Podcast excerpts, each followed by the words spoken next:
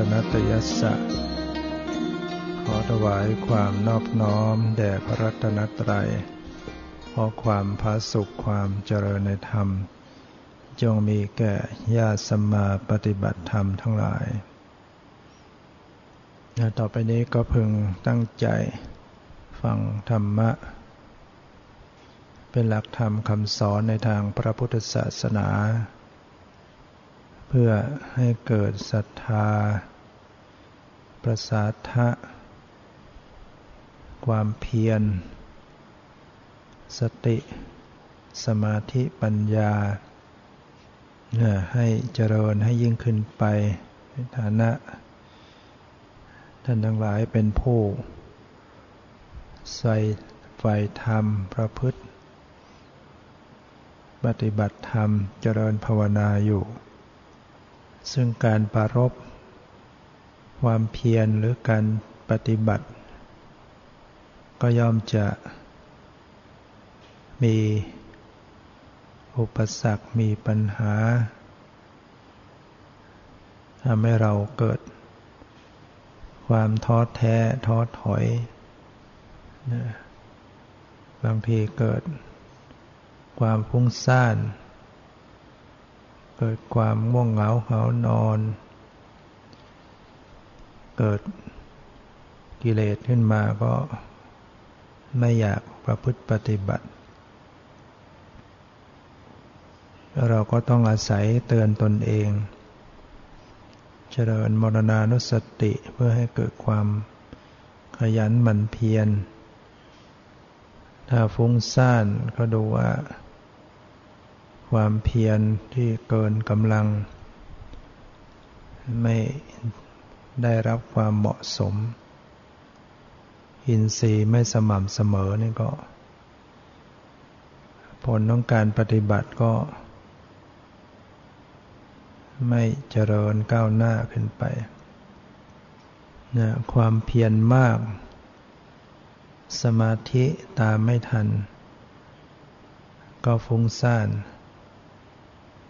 นะสมาธิ มากกว่าความเพียรอ่อน ก็ขี้เกียจเกียจคร้านอีกยังก็ให้พอดีกัน ในเรื่องของการปรารบความเพียรนนั้น เราก็บางครั้งก็ฟัง ผู้ที่ปารบความเพียรเป็นตัวอย่าง เราก็จะได้เกิดความเพียรมากขึ้น ในครั้งสมัยพระพุทธเจ้าที่ยังทรงพระชนชีพอยู่ ก็มีตระกูลเศรษฐีผู้หนึ่ง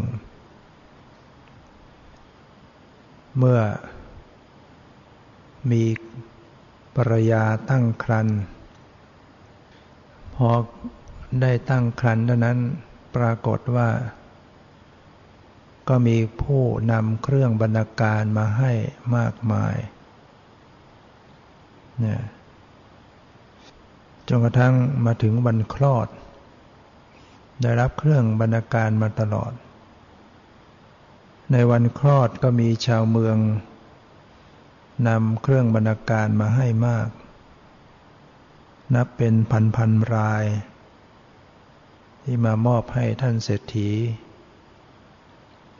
ผู้เป็นบิดาของทารกที่อยู่ในครรภ์ในในวันคลอดในวันคลอดชาวเมืองนำเครื่องบรรณาการมา ปรากฏว่าทารกที่คลอดออกมานั้น มีผิวพรรณงดงามผุดผ่อง มีผิวพรรณผุดผ่องสวยงาม เหลืองอาราม ในวันตั้งชื่อก็เลย ได้ให้ขนานนามว่าโสนะนะโสนะแปลว่า ทองคำเพราะว่าท่านมีผิวละเอียดนะเป็นชายเนะี่ย ผิวละเอียดสวยงามเหมือนดังทอง ก็เลยได้ชื่อว่า โสนะนะโคดของท่าน หรือว่านามสกุล โกสินามสกุลโกริวิสะนะเรียกว่าโคดฉะนั้นก็จะเรียกว่า โสนะ โกริวิสะเมื่อได้คลอดมาเป็นทารกก็ได้รับการประคบประงมอย่างดี เพราะว่าบิดามารดาเป็นเศรษฐีใหญ่ ท่านเศรษฐีผู้เป็นบิดานั้นก็ให้คนดูแลเนี่ยคนเลี้ยงเนี่ยที่เป็นนางนมที่จะคอยทนุบำรุง จำนวนมากด้วยกัน เรียกว่าดูแลดุดเสมือนดัง เทพเจ้าเนี่ยเป็นเทพกุมาร เช่น การจะให้อาหารให้ทานข้าวเนี่ยก็ต้องคัดข้าวมาอย่างดี ข้าวสาลีอย่างดี ข้าวสาลีที่ว่าคัดมาอย่างดีนั้น ก็คือท่านเศรษฐีผู้เป็นบิดาเนี่ยจะให้คนงานบริวารเนี่ยนับเป็นหมื่นเป็นแสนเนี่ยทำทำนาเนี่ยหวานข้าวสาลีลงไปในนา ซึ่งมีความกว้างถึง 60 กรีซหนึ่งกรีซก็เท่ากับ 125 ศอก เนี่ย125ศอง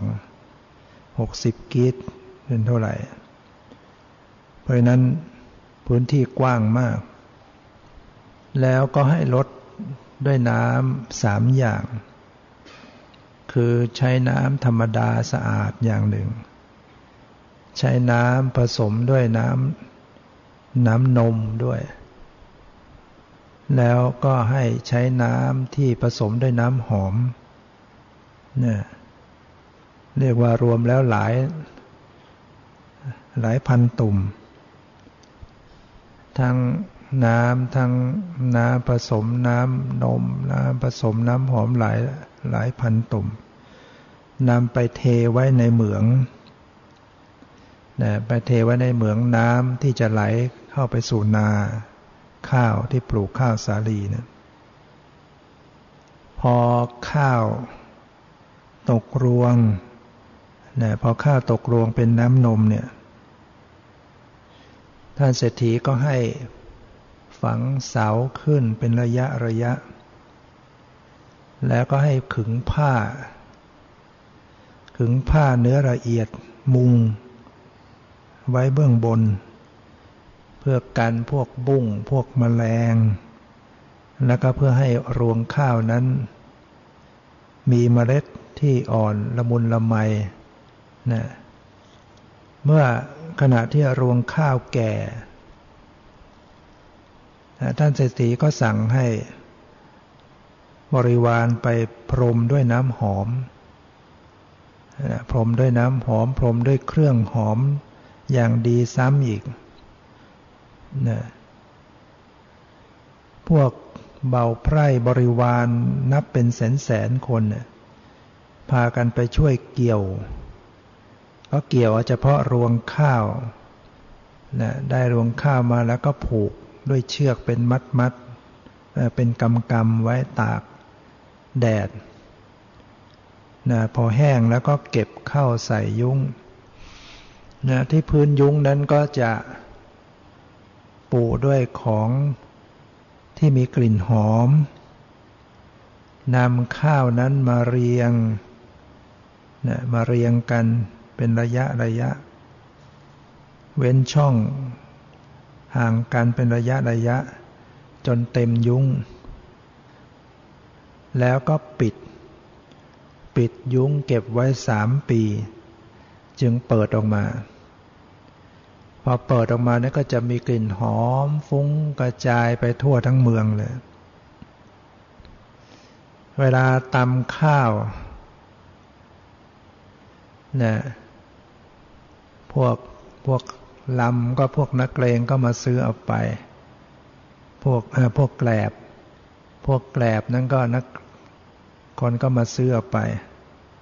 ส่วนพวกกรัมนั้นคนใช้ก็นำไปบริโภคก็รับใช้นำไปบริโภค ก็คัดแต่ข้าวสารมาตำแล้วก็เอาข้าวนั้นข้าวสารใส่ลงในตะแกรงทองคำ ทำการร่อนเป็นร้อยครั้งนะได้ก็ได้ข้าวสารมามีขาวสะอาด เหมือนกับดอกมะลินะมีกลิ่นหอม เมื่อหุงเสร็จก็คดใส่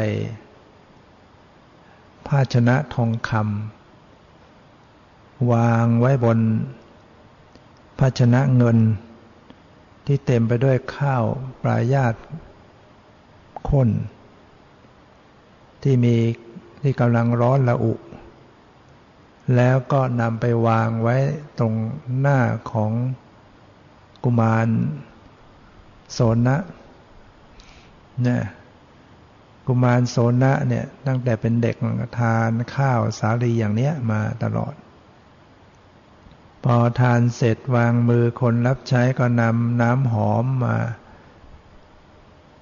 นะให้ล้างมือนำเครื่องอบมาอบมืออบเท้า ในสถานที่ที่กุมารสนะจะวางเท้าลงไปเนี่ยพวกบริวารทั้งหลายก็จะเอารีบเอาผ้าไปรองเนี่ยเอาผ้า กำพล ผ้าอย่างดี รองรับไว้ทุกคนทุกแห่งเนี่ยเนี่ยคนที่มีบุญเนี่ยคนที่มีบุญมาเกิดนี่ลักษณะกุมารโสนะนี่ท่านก็จะมีร่างกายมีคุณสมบัติพิเศษ คือฝ่ามือทั้งสองเนี่ยจะมีสีแดง ฝ่ามือเนี่ยสีแดงละเลือเหมือนดอกสะอิ่ง หรือว่าเหมือนดอกชบา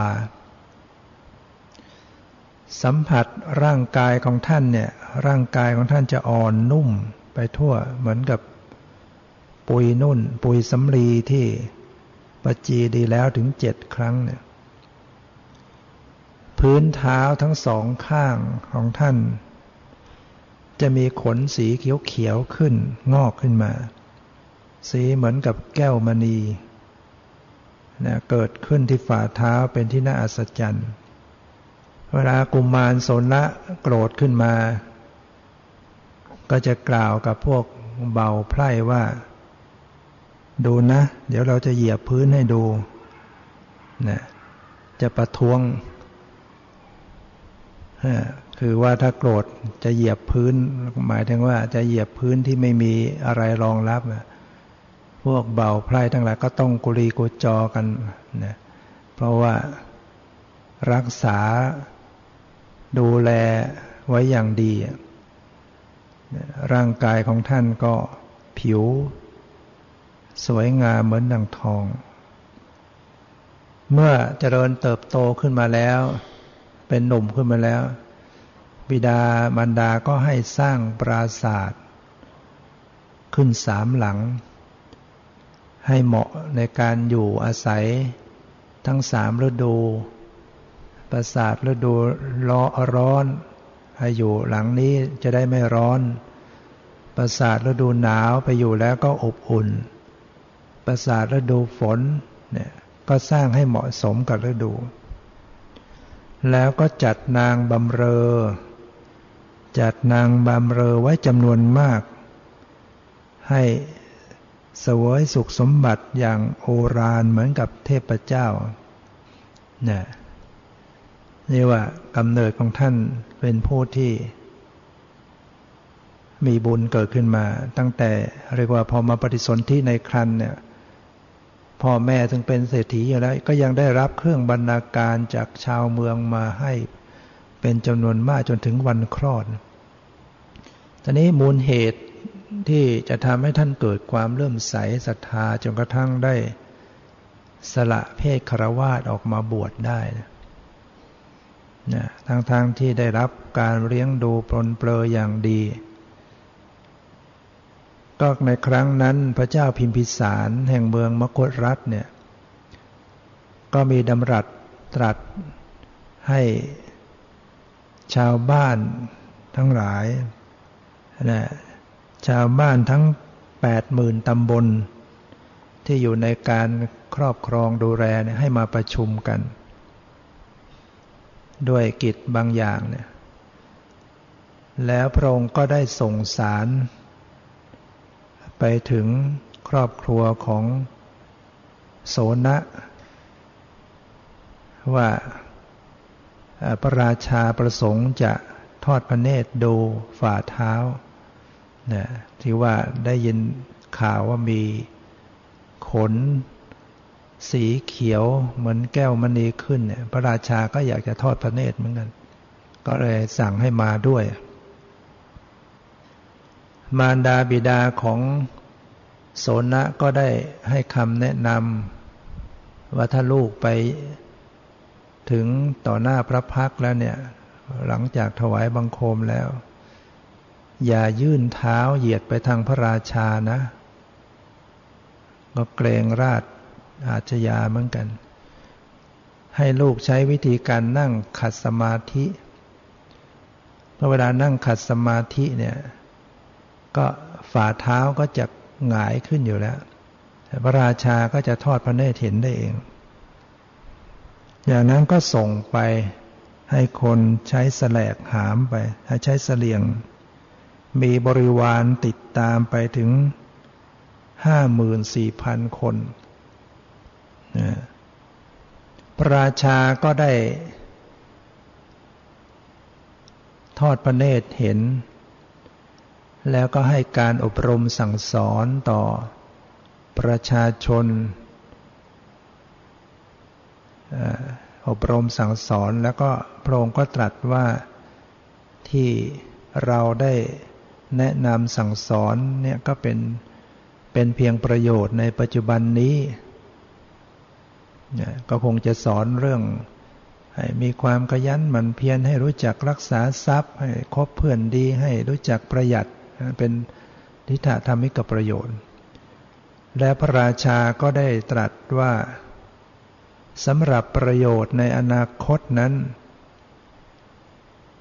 ขอให้ ทุกคนได้ไปเฝ้าไปฟังจากพระผู้มีพระภาคเจ้านะพระพระราชานี่ก็ฉลาดเหมือนกันนะจริงๆพระองค์ก็หวังอนุเคราะห์ให้ไปฟังธรรมเพื่อจะได้ รู้เข้าใจในธรรมจะได้เป็นคนดีเนี่ยรวมทั้งรับสั่งกับโสนะด้วยว่า ให้ไปฟังธรรมะจากสำเร็จพระผู้มีพระภาคเจ้า ซึ่งขณะนี้พระองค์ประทับอยู่ที่ภูเขาเคจกูดภูเขาเคจกูดนี่ก็อยู่ในเขตของเมืองมคตเหมือนกัน เมืองราชครืเนี่ย จากนั้นประชาชนก็ได้ กราบทูลลาพระราชาแล้วก็พากันมุ่งหน้า ไปสู่ภูเขาเพชรกูดเพื่อจะเฝ้าฟังธรรมจากพระพุทธเจ้า รวมทั้งโสนะด้วยนะก็ไปด้วย ชาวบ้านแปดหมื่นสี่พันพากันไปยังภูเขาเพชรกูดในในขณะนั้นเนี่ย ผู้ที่ดูแลอุปถาพระพุทธเจ้าอยู่ในช่วงนั้นก็คือพระสาคตะเถระช่วงนั้นพระนนยังไม่ได้รับตำแหน่งพระสาคระเถระเมื่อเห็นประชาชนชาวบ้านมากันมากมายก็เข้ามาต้อนรับ ชาวบ้านก็แจ้งความประสงค์อยากจะมาฟังธรรมจากพระพุทธเจ้า พระสาคระตะ สาคตะเทระก็จึงบอกกับชาวบ้านว่าท่านทั้งหลายจงคอยอยู่ณที่นี้ก่อนอาตมาจะไปกราบทูลให้พระผู้มีพระภาคเจ้าได้ทรงทราบก่อน จะรับสั่งอย่างไรแล้วก็จะกลับมาแจ้งให้ทราบนะจากนั้น พระสาคตะก็ดำลงไปในดำดิน ต่อหน้าประชาชนชาวบ้านทั้งหลาย แล้วก็ไปโผล่ยังที่ประทับของพระผู้มีพระภาคเจ้า ไปกราบทูลว่าขณะนี้มีชาวบ้านมากันมากประมาณ 84,000 คนประสงค์ที่จะได้เข้าเฝ้าพระผู้มีพระภาคเจ้าเพื่อฟังธรรม พระผู้มีพระภาคเจ้าจึงได้ตรัส ว่าถ้าเช่นนั้นเธอจงปูอัสนะไว้ที่เงาข้างหลังวิหารนี้นะให้ให้เข้ามา จากนั้น พระสาคตะก็กลับมาบอกกับชาวบ้าน ชาวบ้านก็พากันขึ้นไป สู่ภูเขาเพชรกูดเมื่อไปถึงก็กราบ พระผู้มีพระภาคเจ้าแล้ว แต่ทุกคนนี่ก็หาได้สนใจที่จะฟังธรรมจากพระผู้มีพระภาคเจ้าไม่ กับสนใจพระสาคตะ เพราะเห็นดำดินลงไปต่อหน้าต่อตาเนี่ยเป็นผู้มีฤทธิ์เป็นที่อัศจรรย์ทุกคนก็สนใจอยู่กับพระสาคตะนะ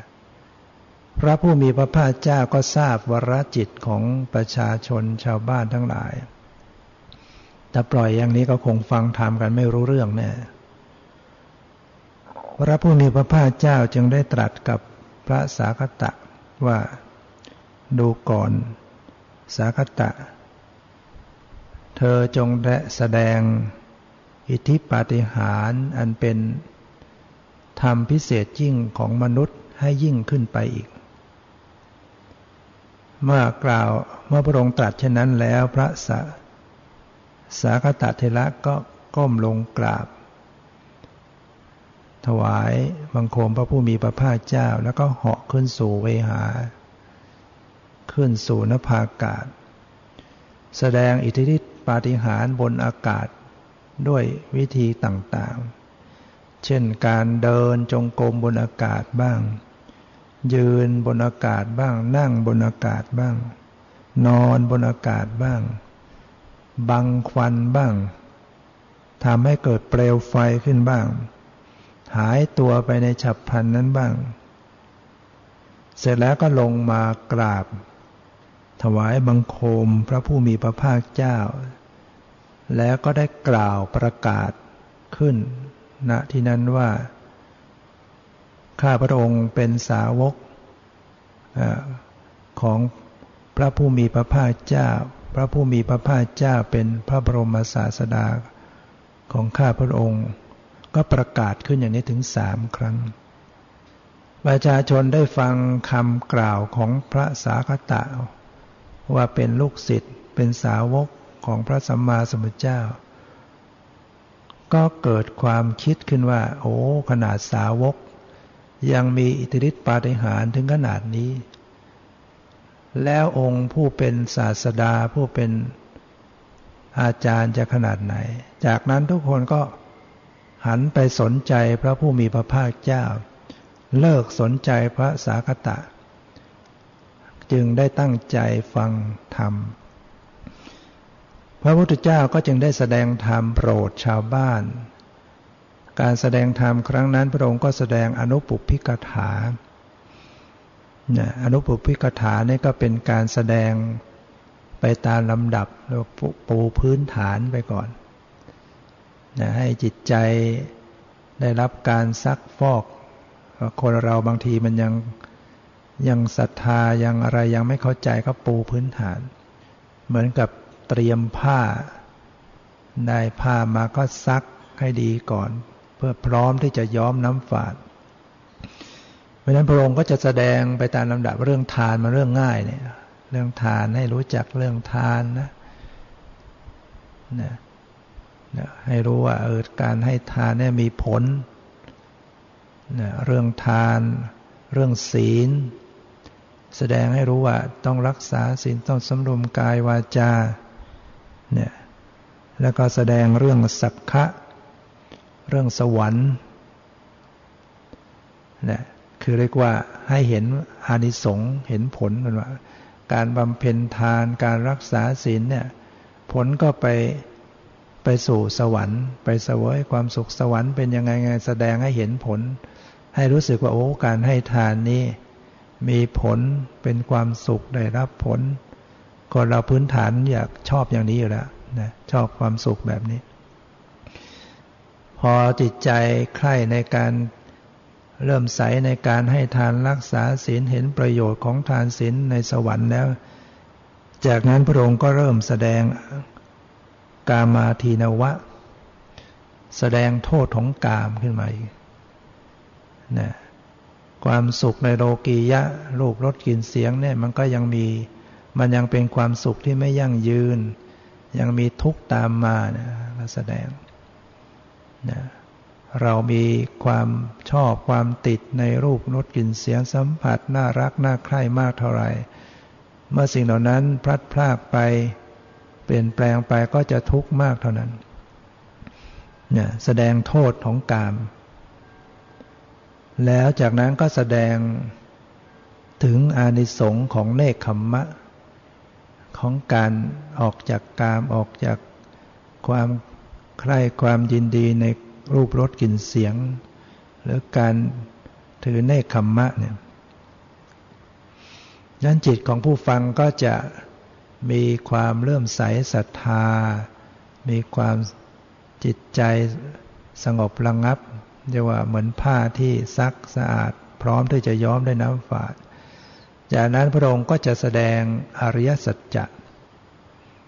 นะแสดงอริยสัจจะสความจริงอันประเสริฐสี่ให้รู้จักว่าอะไรเป็นทุกข์อะไรเป็นเหตุให้เกิดทุกข์อะไรเป็นความดับทุกข์อะไรเป็นข้อปฏิบัติถึงความดับทุกข์นี่ย ชี้ให้เห็นเพราะนั้นบางทีแสดงปุ๊บปั๊บไปแสดงเรื่องยากเลยบางทีก็คนฟัง ไม่ไหวหลับก่อน แล้วพระพุทธเจ้าจะแสดงเรื่องอนุปุพิกถาเนี่ยเป็นส่วนทั่วๆไปอยู่อยู่บ่อยครั้งนะปูพื้นฐานจิตใจคนพอได้ที่ก็แสดงเรื่องอริยสัจจะ เมื่อพระองค์แสดงธรรม อริยสัจจะจบลงในครั้งนั้น ประชาชน ก็ได้เกิดดวงตาเห็นธรรมจำนวนมากเลย เกิดดวงตาเห็นธรรม พากันกราบ เพราะว่าคนที่เกิดดวงตาในผู้ที่สำเร็จเป็นโสดาบันเนี่ยก็จะมีความศรัทธาอย่างมั่นคง ประกาศแสดงตนเองเป็นพุทธมามกะเข้าถึงซึ่งพระพุทธเจ้าพระธรรมพระสงฆ์เป็นสนะที่พึ่งตลอดชีวิตนะแล้วก็ลากลับไป ด้วยเมื่อเรียกว่ามาครั้งนี้ได้ทรัพย์อันประเสริฐอย่างยิ่งเนี่ยเราเป็นผู้ที่มีคติ แน่นอนไม่ตกอบายต่อไป ส่วนโสนะนั้น ฟังแล้วก็เกิดความเลื่อมใส แต่ก็ไม่ได้เกิดไม่ได้บรรลุธรรม แล้วก็คิดว่า การเป็นคารวาสนี้การที่จะประพฤติพรหมจรรย์ให้บริสุทธิ์บริบูรณ์คงเป็นเรื่องยาก เป็นคารวาสรู้สึกมันจะเสี่ยงต่อการผิดศีลง่ายเหลือเกิน จะทำอะไรก็คอยจะผิด จะประพฤติให้บริสุทธิ์บริบูรณ์คงจะยาก จึงคิดจะบวช ก็เข้าไปใกล้พระพุทธเจ้าแล้วก็แสดงเจตนาว่าปรารถนาที่จะขอบวชเป็นพิสุในพุทธศาสนา พระพุทธเจ้าก็ตรัสถามว่าเธอได้รับการอนุญาตจากบิดามารดาหรือเปล่า ไม่ได้รับอนุญาตพระเจ้าค่ะ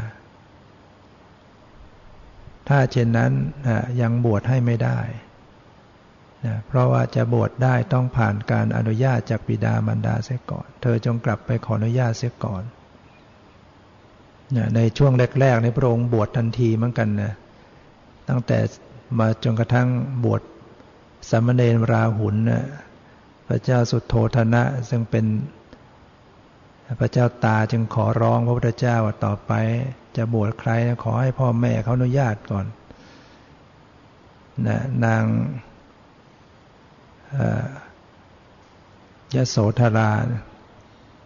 ผู้เป็นพระมารดาส่งมาให้ขอสมบัติจากพระพุทธเจ้าตอนนั้นนะเป็นเสด็จพ่อของไปขอ เอามาขอพระพุทธเจ้าบอกเธอจะต้องการโรกิยสมบัติ หรือโลกุตระสมบัติอยากจะได้สมบัติที่เหนือขึ้นไป โลกุตระเลยให้บวชเลยพระเจ้าสุดโททนาเลย รู้สึกขัดเคืองใจเหลือเกินนะเพราะว่าพระพุทธเจ้าซึ่งเป็นโอรสก็ไปบวชองค์หนึ่งแล้วอา้าวหลานนึกว่าจะได้ขึ้นมาแทนเอาไปบวชซะอีก เลยต้องขอร้องไว้ก่อนว่าทีหลังจะบวชใครขอให้ปิดาบรรดาเขาอนุญาตเสียก่อน พระองค์ก็รับตั้งนั้นมาก็เลยต้องจะบวชให้ใครเนี่ย พ่อแม่ต้องอนุญาต จนถึงปัจจุบันเนี่ยมีมีวินัยบัญญัติไว้ เมื่อโสนะกลับมาขออนุญาตจากบิดามารดานะก็เป็นเรื่องใหญ่นะเศรษฐี มีลูกชายหวังจะสืบทอด สกุลตระกูลของตัวเอง จะไปบวชโดยเฉพาะบิดามารดาจะเป็นห่วง เพราะว่าลูกชายก็เคยอยู่แต่ในสถานที่อันประดับประดาอย่างดีเดินไปตรงไหนก็มีเครื่องรองรับ อาหารก็อย่างปราณีต แล้วจะไปอยู่บวชบินตบาทอาหารอยู่ป่าอยู่คนไม้อย่างนั้นน่ะวิดาบรรดาก็ห่วง แต่เมื่อ โสนะยืนยันเด็ดเดี่ยวอย่างนั้นแล้ว พ่อแม่ก็ต้องอนุญาตเนี่ยเมื่อไปบวชเมื่อท่านได้บวชแล้ว ปรากฏว่า ญาติพี่น้อง ก็พากันไปเยี่ยม เป็นประจำทุกวันทุกวันมากเหลือเกินคน เพราะว่าท่านเป็นลูกเศรษฐีก็ควรรู้จักมากมาย แล้วโดยเฉพาะข่าวหรือว่าท่าน เป็นผู้มีผิวพรรณสวยดังทอง มีเท้าที่มีขนสีเขียวขึ้นใครก็อยากจะไปดู ไม่เฉพาะแต่ญาติทางนั้น ใคร ๆ ก็อยากไปดู ฉะนั้นพระโสนะไม่เป็นอันประพฤติปฏิบัตินะมีแต่นั่งรับแขกไปวันวันวันท่านก็จะเอื่อมเฮ้เราออกบวชเพื่อจากจะประพฤติพรหมจรรย์ให้บริสุทธิ์บริบูรณ์ ดูแล้วเรามันทำกรรมฐานอะไรไม่ได้เลย เกลื่อนกล่นไปด้วยผู้คนอย่างนี้ จึงคิดว่าเราควรจะไปอยู่ป่าช้าดีกว่านะจึงเข้าไปกราบเรียนถามกรรมฐานจากพระพุทธเจ้านะพระพุทธเจ้าก็แนะกรรมฐานให้แล้ว จากนั้นก็กราบลาแล้วก็ออกจากเมืองไปสู่ป่า นี่ยไปสู่ป่าช้าสีตะวัน ท่านก็เริ่มปารบความเพียรเนี่ยเดินจงกรมนั่งสมาธิสลับกันอยู่ แล้วก็มีความเพียรมากเนี่ยเมื่อเดินจงกรมแล้วเนี่ยเท้าของท่านก็เริ่มแตก เพราะเท้าของท่านละเอียดอ่อนมาก ท่านไม่เคยเหยียบกับ เท้าเปล่าๆ มีแต่ถูกรองด้วยภาชนะอ่อนนุ่มนิ่มมาตลอดนะผิวพรรณท่านก็ละเอียดอ่อนอยู่แล้ว แล้วก็มาไม่เคยเดินเท้าเปล่าเนี่ยพอมาเดินอย่างนี้ก็เจ็บเท้าแต่ท่านก็ทน เดินไปจนกระทั่งเท้าแตก แตกมากๆก็เดินไม่ไหวแล้วท่านก็ไม่ลดละความเพียรท่านก็ใช้คลานเอา เนี่ยใช้คลานจงกรม เข่าสองมือสองเดิน คลานไปงั้นน่ะในทางจงกรมจึงเต็มไปด้วยเลือดสาดไปทั่วหมด เลือดเนี่ยละเลงไปทั่วทางจงกรมเนี่ยแต่ท่านก็ไม่สามารถบรรลุมรรคผลนิพพานได้ ที่สุดท่านก็เริ่มคิดฟุ้งซ่านนะคิดไปถึงว่าสงสัยเรา ไม่มีวาสนาจะบรรลุธรรมมั้ง เราคงไม่ใช่อุกติตันยูหรอกผู้ที่จะฟังธรรมแล้วก็บรรลุธรรมได้เลย หรือเราคงไม่ใช่วิปติตันยูที่เมื่อขยายความแล้วก็บรรลุธรรมได้ แม้แต่เนยยะเราก็คงไม่ใช่ คือผู้ที่เมื่อมีความภาคเพียรแล้วก็มีโอกาสบรรลุธรรมได้ สงสัยเราจะเป็นพวก ปัทะปรมะสมัง คือผู้ที่ไม่สามารถจะรู้ธรรมเห็นธรรมได้ในชาตินี้เป็นแน่ ความคิดจะคิดมาอย่างนั้นคนเราพอปฏิบัติไปแล้วมันชักไม่ได้ผลขึ้นมานี่ยมันคิดฟุ้งซ่านสงสัยเราคงไม่มีวาสนาบารมีโอ้เราจะอยู่ทำไมเราศึกดีกว่า เราศึกไปเราก็มีทรัพย์สมบัติพอที่เราจะทำบุญทุนทาน บำเพ็ญกุศลในเพศคารวาสก็ได้ก็คิดไปอย่างนั้นนี่ท่านจักท้อใจปรากฏว่าพระพุทธเจ้าประทับอยู่ที่พระคันธกุฎีพระองค์ก็ทราบวรจิตนะพระองค์ก็เสด็จลงจากภูเขาเคเจกูดแล้วก็มีพิสุติดตามพระองค์ก็ เดินเรียกว่า เหมือนเดินสำรวจสถานที่กุฏิของพระไป ก็จนกระทั่งมาถึงกุฏิของพระโสนะ แล้วก็ไปที่ทงจงกรมเห็นเลือด เต็มทางจงกรมพระพุทธเจ้าก็ตัดว่า ถามพิสูว่านี่ นี่ที่ของใครที่เดินจงกรมของใคร เต็มไปด้วยเลือดเหมือนกับที่ฆ่าโคอย่างนี้พิสูจทั้งหลายก็บอกเนี่ย ที่จงกรมนี้เป็นที่จงกรมของพระโสนะ ท่านทำความเพียรท่านเดินแถวแตกท่านเดินไม่ไหวท่านก็คลานเดิน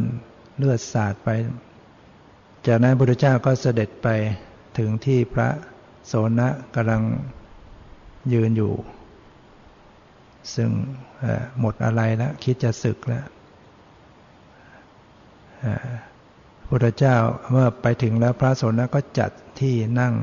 ปูอาสนะให้พระองค์นั่ง แล้วก็กราบถวายบังคมแล้วพระองค์ก็ได้ตรัส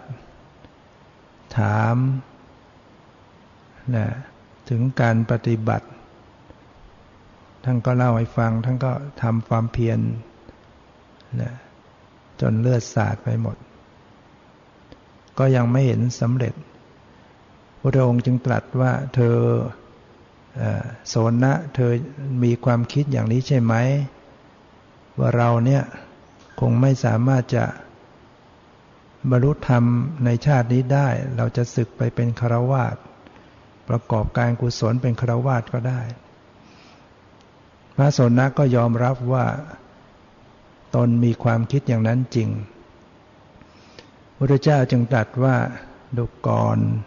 โสนะ สมัยเธอเป็นคารวาสเธอก็เป็นนักดิดพินใช่ไหม ใช่พระเจ้าค่ะ เวลาใดที่เธอขึง ขึงสายพินตึงเกินไปเป็นอย่างไร เวลาขึงตึงเกินไป เวลาดีดมันก็จะขาดพระเจ้าค่ะและเวลาที่เธอขึงสายพินหย่อนเกินไปมันเป็นอย่างไร มันก็จะดีดไม่ไพเราะพระเจ้าค่ะ และมันจะดีดไพเราะอย่างไร ก็ต้องขึงพอดีพอดีพระเจ้าค่ะ ไม่ตึงนักไม่หย่อนนัก เช่นเดียวกันโสนะ การปฏิบัติก็เหมือนกันถ้าหากว่าเธอทำความเพียรเกินไปสมาธิอ่อน เธอก็จะฟุ้งซ่าน ไม่สามารถบรรลุธรรมได้ ถ้าเธอทำความเพียรสมาธิมาก ความเพียรอ่อน เธอก็จะเกิดความเกลียดค้าน เกิดโกสัจฉะ ฉะนั้นเธอจงทำอินทรีย์ให้เสมอกันนะทำความเพียรสมาธิให้เสมอกัน ทำศรัทธาปัญญาให้เสมอกัน ให้มีสตินำไว้นะพระพุทธเจ้าตรัสสอนอย่างนั้นแล้วพระองค์ก็เสด็จกลับไป นะพระสนะก็เริ่มปรับตัวใหม่นะปรับอินทรีย์นะทำความเพียรพอประมาณนะเพื่อให้สมาธิตามกันทัน มีสมาธิมีความเพียรพอสม่ำเสมอกัน ก็ไม่ฟุ้งซ่านนะถ้าความเพียรมากสมาธิมันไม่ไม่พอ มันจะฟุง้ง บางคนสมาธิมากความเพียรอ่อนก็ง่วงที่เกียจเกียจค้าน นั่งดิ่งพอดิ่งไปแล้วง่วงแล้วเนี่ยก็ต้องให้ปรับปรุงให้ดี ความเพียรเพราะนะศรัทธาความเชื่อความเลื่อมใสปัญญาให้เสมอกันบางทีเราใช้ปัญญามาก วิจัยวิจารพิจารณามากไปเนี่ย ศรัทธาอ่อนพอดีก็เลยกลายเป็นจับจด เอาอะไรไม่ได้ศรัทธามากไม่ใช้ปัญญาปัญญาไม่พอก็ กลายเป็น ขาดการพิจารณาหรือบางทีก็งมงายไปเลยนะเพราะนั้นศรัทธาปัญญาเสมอการความเพียร สมาธิเสมอการสตินั้นมีมากไว้ไม่เป็นไร พระโสนะก็ปรับนะอินทรีย์ของตัวเองประคับประคองให้สม่ำเสมอ ที่สุดท่านก็บรรลุนะบรรลุเป็นอริยบุคคลจนกระทั่งขั้นสุดท้ายถึงขั้นเป็นพระอรหันต์สิ้นจากอาสวะกิเลสทั้งหลาย จากนั้นท่านก็ไปเฝ้าพระพุทธเจ้านะ ได้แสดงกล่าวถึงธรรมะของผู้ที่เข้าถึงธรรมต่างๆ พระพุทธเจ้าก็ได้ในในคราวหลังพระองค์ก็ได้ยกย่องพระโสนะนี่ว่าเป็นผู้เลิศ กว่าพิสุทั้งหลายในด้านความเพียรเป็นเป็นเอตทัคคะเป็นผู้เลิศกับพิสุทั้งหลายในด้านความเพียร แล้วพระองค์ก็ได้ทรงอนุญาต ให้ใส่รองเท้าได้ สมัยนั้นยังไม่มีการใส่รองเท้าพระ ว่าเธอเป็นกุสมารชาติเนี่ยเป็นผู้ที่มีผิวพรรณเนื้อละเอียดเนี่ย พระองค์ก็เห็นใจว่าเธอใส่รองเท้าได้นะรองเท้าชั้นเดียว ใส่รองเท้าชั้นเดียว พระสนะก็ก็ก็ไม่ไม่ไม่รับ เพราะว่าเกรงว่าจะเป็นที่ครหาได้ ว่าตนเองเนี่ยออกบวชมาแล้วก็ยังยังติดยังไม่สละออกมาจริง ถ้าพระองค์จะอนุญาตก็ ถ้าพระองค์อนุญาต หรือว่าบัญญัติให้กับหมู่พระสงฆ์อื่น ๆ ได้ใช้ข้าพระองค์ก็จึงจะใช้ ดังนั้นพระองค์ก็จึงได้บัญญัติวินัยอนุญาตพระสงฆ์ใช้ใส่รองเท้าได้รองเท้าชั้นเดียวนะตอนนี้ถ้าเรามาพิจารณาดูว่าพระโสนะเนี่ยท่านทำบุญทำกุศลอะไรไว้ จึงเกิดมาท่านได้รับอานิสงส์ผลบุญ มีความเรียบพร้อม ทั้งรูปร่างผิวพรรณทั้งเครื่องบรรณาการคนนำมาให้มากมายเนี่ยและที่สุดท่านก็บรรลุเป็นพระหันมีฝ่ามือฝ่าเท้าแดงเนี่ยเป็นเพราะกุศลผลบุญท่านทำไว้อย่างไรในอดีต ก็มีเรื่องเล่าไว้ว่าในสมัยอดีตชาติของท่าน สมัยพระพุทธเจ้าทรงพระนามว่า พระอโนมัทัสสี พระอโนมัทัสสีพระพุทธเจ้าเนี่ยพระโสนะในอดีตก็เกิดในตระกูลมหาเศรษฐี เป็นเศรษฐี ก็มีจิตใจเริ่มใสศรัทธาต่อพุทธศาสนา ก็ได้สร้างที่จงกรมโบกด้วยปูน ประดับด้วยดอกไม้ต่างๆ ถวายพระสัมมาสัมพุทธเจ้าที่จงกรมนั้นก็จะขึงผ้าไว้เป็นเพดานข้างบน เนี่ยคือทำบุญไว้ และมาเกิดอีกชาติหนึ่งสมัยพุทธเจ้า ที่ทรงพระนามว่าพระปทุมมุตตะพระโสนะนี่ในอดีตท่านก็เกิดในตระกูลเศรษฐีเหมือนกัน เมืองหงสาวดีมีชื่อว่าสิริวัฒนะ ท่านเศรษฐีสิริวัฒนะนี้ คราวหนึ่งไปฟังธรรมแล้วก็ได้เห็นพระ สัมมาสัมพุทธเจ้าปทุมมุตตะเนี่ยได้ยกย่องพิสุรูปหนึ่ง เป็นผู้เลิศกว่าพิสุทั้งหลายในด้านความเพียรท่านเศรษฐีสิริวัฒนะก็เกิดความเริ่มใสปรารถนาอย่างนั้นบ้างนะก็ได้นิมนต์พระพุทธเจ้าพร้อมด้วยหมู่พระภิกษุสงฆ์ได้เสวยฉันพระทหาร ติดต่อกันเจ็ดวัน นะในวันที่เจ็ดผ่านไปก็ได้ตั้งความปรารถนาต่อหน้าพระพุทธเจ้านะครั้งนั้นยังไม่ได้ตั้งความปรารถนา มาตั้งความปรารถนาอีกอีกครั้งอีกชาติหนึ่งนะ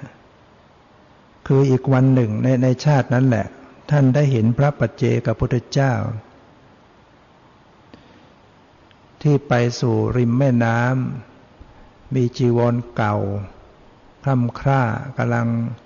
เก็บไม้ที่ลอยน้ำมาท่านก็เข้าไปถามว่าพระคุณเจ้ากำลังจะทำอะไร ท่านก็บอกว่าฤดูนี้ใกล้จะเข้าพรรษาแล้วอาตมาก็มาเก็บไม้ เก็บฟืนไว้เตรียมไว้ อยู่จำพรรษา ท่านสิริวัฒนะ เศรษฐีก็เกิดศรัทธาบอกถ้าอย่างนั้นกับผมพร้อมด้วยคณะจะช่วยทำที่อยู่บรรณศลาให้ท่าน แล้วก็ นิมนต์ให้ท่านรับพัฒหาร ได้สร้างสารานะสร้างบรรณศาลา สร้างที่จงกรม สร้างที่พักกลางคืนพังที่พักกลางวันนะ ถวายผ้ากำพลผืนกำพลสีแดงที่ท่านที่ตัวท่านเศรษฐีนุ่งห่มซึ่งมีราคาถึงหนึ่งพันกหาปันนะเอามาปูที่มาปูก่อนที่จะขึ้นศาลาจะเป็นมาไปเป็นผ้ารองพื้นสำหรับเวลาพระประเจพเจ้าจะก้าวขึ้นสู่ศาลาก็ได้ได้เหยียบเช็ดเท้าก่อนเพื่อไม่เท้าขึ้นไปเปื้อนบนศาลาเนี่ย แล้วก็ถวายดูแลอุปถากจนตลอดพรรษา ออกพรรษาก็ได้ ถวายผ้าไตรจีวรออีก พอมาในสมัยพระพุทธเจ้าอีกพระองค์หนึ่ง คือพระพระวิปัสสีพระสัมมาสัมพุทธเจ้า คือท่านได้พบพระพุทธเจ้าหลายองค์เป็นโชคดีนะคราวนั้นได้สร้างถ้ำ สร้างถ้ำถวายสงฆ์นะสวายสร้างถ้ำถวายสงฆ์ที่มาจากทิศทั้งสี่แล้วก็ได้ถวายผ้าหลายผืน ปูที่พื้นถ้ำแล้วก็ตนเองก็ได้ออกบวชดด้วย แล้วก็ได้ตั้งความปรารถนา ว่าขอให้ได้พบพระพุทธเจ้าก็ ก็ถูกแล้วตอนที่พบพระสัมมาสัมพุทธเจ้าที่พระนามว่าอนุมัติสีก็ได้ตั้งความปรารถนา หลังจากทำบุญเจ็ดวัน ที่จะได้เป็นผู้เลิศกว่าพิสุทธ์ทั้งหลาย ในด้านความเพียรแล้วก็มีการตั้งความปรารถนาว่าตนเองเกิดชาติใดเนี่ย ก็ขอให้ มีฝ่ามือฝ่าเท้าเนี่ยมีสีแดง เหมือนกับดอกชบา มีผิวพรรณเรียกว่างดงามเนี่ยคือตั้งความปรารถนาไว้ทำบุญ ฉะนั้นชีวิตการเวียนว่ายแต่เกิดของท่าน จึงเกิดอยู่ในสุคติภพ เกิดอยู่ในมนุษย์ภูมิกับสวรรค์อยู่อย่างนั้นอะบำเพ็ญกุศลเรื่อย ๆ มา จนกระทั่งมาชาติสุดท้ายเนี่ย ก็ได้มาพบพระพุทธเจ้าองค์ปัจจุบันนะจึงได้มีศรัทธาออกบวชนะอานิสงส์ที่ท่านได้ทำบุญไว้ต่างๆนี่ก็จึงทำให้ท่านเกิดมา มีผิวพรรณงดงาม แล้วก็มีฝ่ามือฝ่าเท้าอ่อน ผิวพรรณอ่อนนุ่มนวลมีฝ่าเท้ามีฝ่ามือสีแดง แล้วก็มีขนสีเขียวงอกที่ฝ่าเท้า แล้วก็โดยเฉพาะอย่างยิ่งท่านก็ได้มีเกิดสมบัติขึ้นมากมายนะโดยเฉพาะอย่างยิ่งก็คือได้มีโอกาสออกบวช และก็ได้ปฏิบัติจนได้สำเร็จเป็นพระหันนี่ก็เป็นเรื่องของบุญกุศลที่บุคคลได้ทำนะที่ได้ตั้งความปรารถนาไว้ เพราะฉะนั้นเราก็ ต้องเป็นผู้ที่ได้สะสมเหตุปัจจัยไว้ทำความเพียรบารบความเพียรนะให้ต่อเนื่องประกอบการเจริญสตินี่แหละเป็นการอบรมบ่มนิสัยสะสมบารมีนะเป็นการประพฤติ ที่จะทำให้เราเนี่ยได้มีบารมีที่ใกล้เข้าไปนะ เพราะการที่เราปฏิบัติเป็นการเข้าถึงเยียวยาแก้ไขปัญหาจิตใจโดยตรง การเจริญภาวนาเนี่ยเป็นการเข้าถึงจิตใจโดยตรงเนี่ยการได้พยายามมีสติตามดูรู้เท่าทัน เราก็จะพบสภาพจิตใจของตัวเองเป็นไปต่างๆ โดยปกติของบุคคลที่ไม่ได้ปฏิบัติธรรมนั้น ก็จะไม่เห็นสภาพใจของตัวเองเท่าไหร่หรอก ส่วนมากมันก็มองออกไปข้างนอก ไปดูคนอื่น ไปรู้แต่คนอื่น แต่เมื่อเรามาปฏิบัติธรรมเราก็จะเห็นรู้เท่าทันจิตใจตัวเองมากขึ้น แต่ว่าเราดูใหม่ๆเราก็จะรู้สึกเอ๊ะทำไมเราเป็นคนกิเลสมาก ไม่ไปก่อนนั้นไม่ได้ปฏิบัติก็ดูว่าไม่ไม่เห็นจะมีกิเลสอะไร แต่ทำไมพอปฏิบัติแล้วทำไมมันราคะโทสะมานะทิฏฐิอะไรทำไมมันเยอะ ความจริงมันเยอะอยู่เดิมแล้ว มันไม่ใช่เพิ่งมาเยอะหรอกมันหนาแน่นมาตั้งไหนแต่ไรแล้วแต่ตอนที่เราไม่ได้เป็นนักปฏิบัติ เราจะไม่รู้จักใจตัวเอง เราก็ไม่เห็นหน้าตาไม่เห็นรู้สึกกิเลสของตัวเองถึงคนบางคนเขาอยู่บ้านไปวันๆก็บอกเขาไม่มีอะไรเขาสบายเขาไม่มีกิเลสแล้วคือเขาไม่ได้ดูใจตัวเองเป็นเขาก็ไม่รู้สึก ใจมีกิเลสก็ไม่รู้ตัว แต่ว่ามาปฏิบัติธรรมแล้วมันดูใจอยู่ด้วย มันก็เจอ เจอน่าดีอยู่แล้วเราต้องเจอว่าเออสภาพจิตมันมีกิเลสต่างๆ ผุดขึ้นขึ้นมาต่างๆ แต่เวลาเจอแล้วเราไปทุกข์กับมันเนี่ย เจอแล้วไปเศร้ากับมัน เจอไปวุ่นวายกับมัน เจอไปโมโหกับมัน อย่างนี้มันติดลบตรงนี้ ตอนเจอเนี่ยได้คะแนนอยู่แล้ว ฉะนั้นจะให้คะแนนมันสมบูรณ์ก็คือต้องรู้อย่างละวางได้ อย่าไปรู้ด้วยความกลุ้มใจซะเอง เช่นเวลารู้สึกเออใจเรานี่มันมันมีโทสะ แล้วก็ดูไปเฉยๆ อย่าไปโกรธโทสะเขาอีกแล้วก็ไปเติมมัน เวลามันฟุ้งก็ดูอ๋อในใจเราฟุ้งก็ดูเฉยๆ อย่าไปโกรธมันอีก ถ้าเราไปโกรธไปไม่พอใจไปครับแค้นใจมันก็ กลายเป็นถูกตัดคะแนนติดลบลงไปเนี่ยเราปฏิบัติธรรมเห็นกิเลสต่างๆ ก็ต้องหัดวางเฉยนะหัดวางเฉยดูมันไปเฉยๆเอาจะเกิดก็เกิดดูมันไป จะได้พบความจริงว่าอ๋อกิเลสต่างๆ ก็เป็นอย่างนี้เอง ความเกิดขึ้นธรรมดาดับไปโดนธรรมดา เวลาจิตใจเรามีกุศลธรรมเกิดขึ้น มีความสงบมีสติสมาธิ เราก็มักจะไม่ค่อยพิจารณา เข้าไปแช่เข้าไปเย็น เข้าไปเสวย ความเพลิดเพลินอยู่ ก็ไม่เดินหน้าไป ก็ต้องรู้เท่าทันอ๋ออันนี้ก็สักแต่ว่าสิ่งหนึ่งธรรมชาติจะได้ไปเพลิดเพลินหลงไหลติดใจ ความเพลิดเพลินก็เป็นกิเลสซ้อนเข้าไป ความสุขมีได้ปิติมีได้สมาธิมีได้เป็นสิ่งที่ดี แต่ว่าเสียตรงที่เข้าไปเพลิดเพลินติดใจเนี่ยความเพลิดเพลินติดใจมันเป็นโลภะเป็นตัณหาอย่างละเอียดเข้าไป ต้องรู้เท่าทัน การรู้เท่าทันนี่ก็จะละได้สละได้ฉะนั้นการประพฤติปฏิบัติต้องรู้รอบรอบรู้เรียกว่าปัญญา รู้ทุกอย่างทั้งรู้ทั้งตัวรู้ผู้รู้นะให้ทั่วถึงไปหมดนะวันนี้ก็พอสมควรแก่เวลาก็ขอยุติ